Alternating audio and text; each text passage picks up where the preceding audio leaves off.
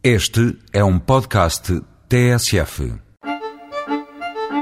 Damos conta aos queridos ouvintes de uma iniciativa louvável de associativismo para a promoção do vinho português.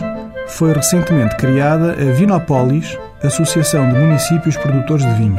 A Vinópolis, que já conta com 62 municípios aderentes, desenvolveu o blog ampv-vinopolis.blogspot.com onde dá conta de várias celebrações regionais relacionadas com o vinho e onde promove as suas primeiras iniciativas.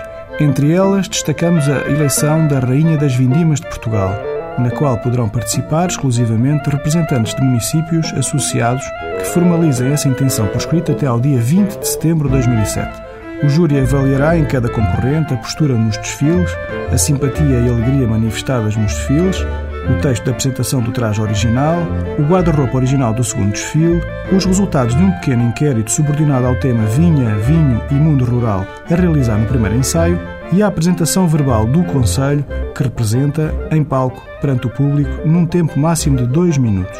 Após as provas regionais, a final será no dia 7 de julho de 2008 e as eleitas participarão no evento de âmbito nacional Pisa das Uvas, a ter lugar em Lisboa em setembro de 2008. No período que decorrerá até nova eleição, junho de 2009, as eleitas deverão igualmente participar noutros eventos e ações em Portugal e no estrangeiro que venham a ser promovidos pela Vinópolis. Para quem acha a iniciativa no mínimo desinteressante, saiba que a eleição da Rainha das Vindimas é algo comum e por vezes histórico e mediático em vários países vinheteiros.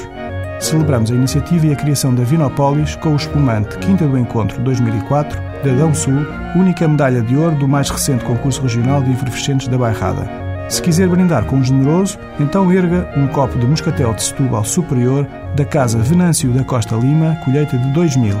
Até para a semana com outros vinhos.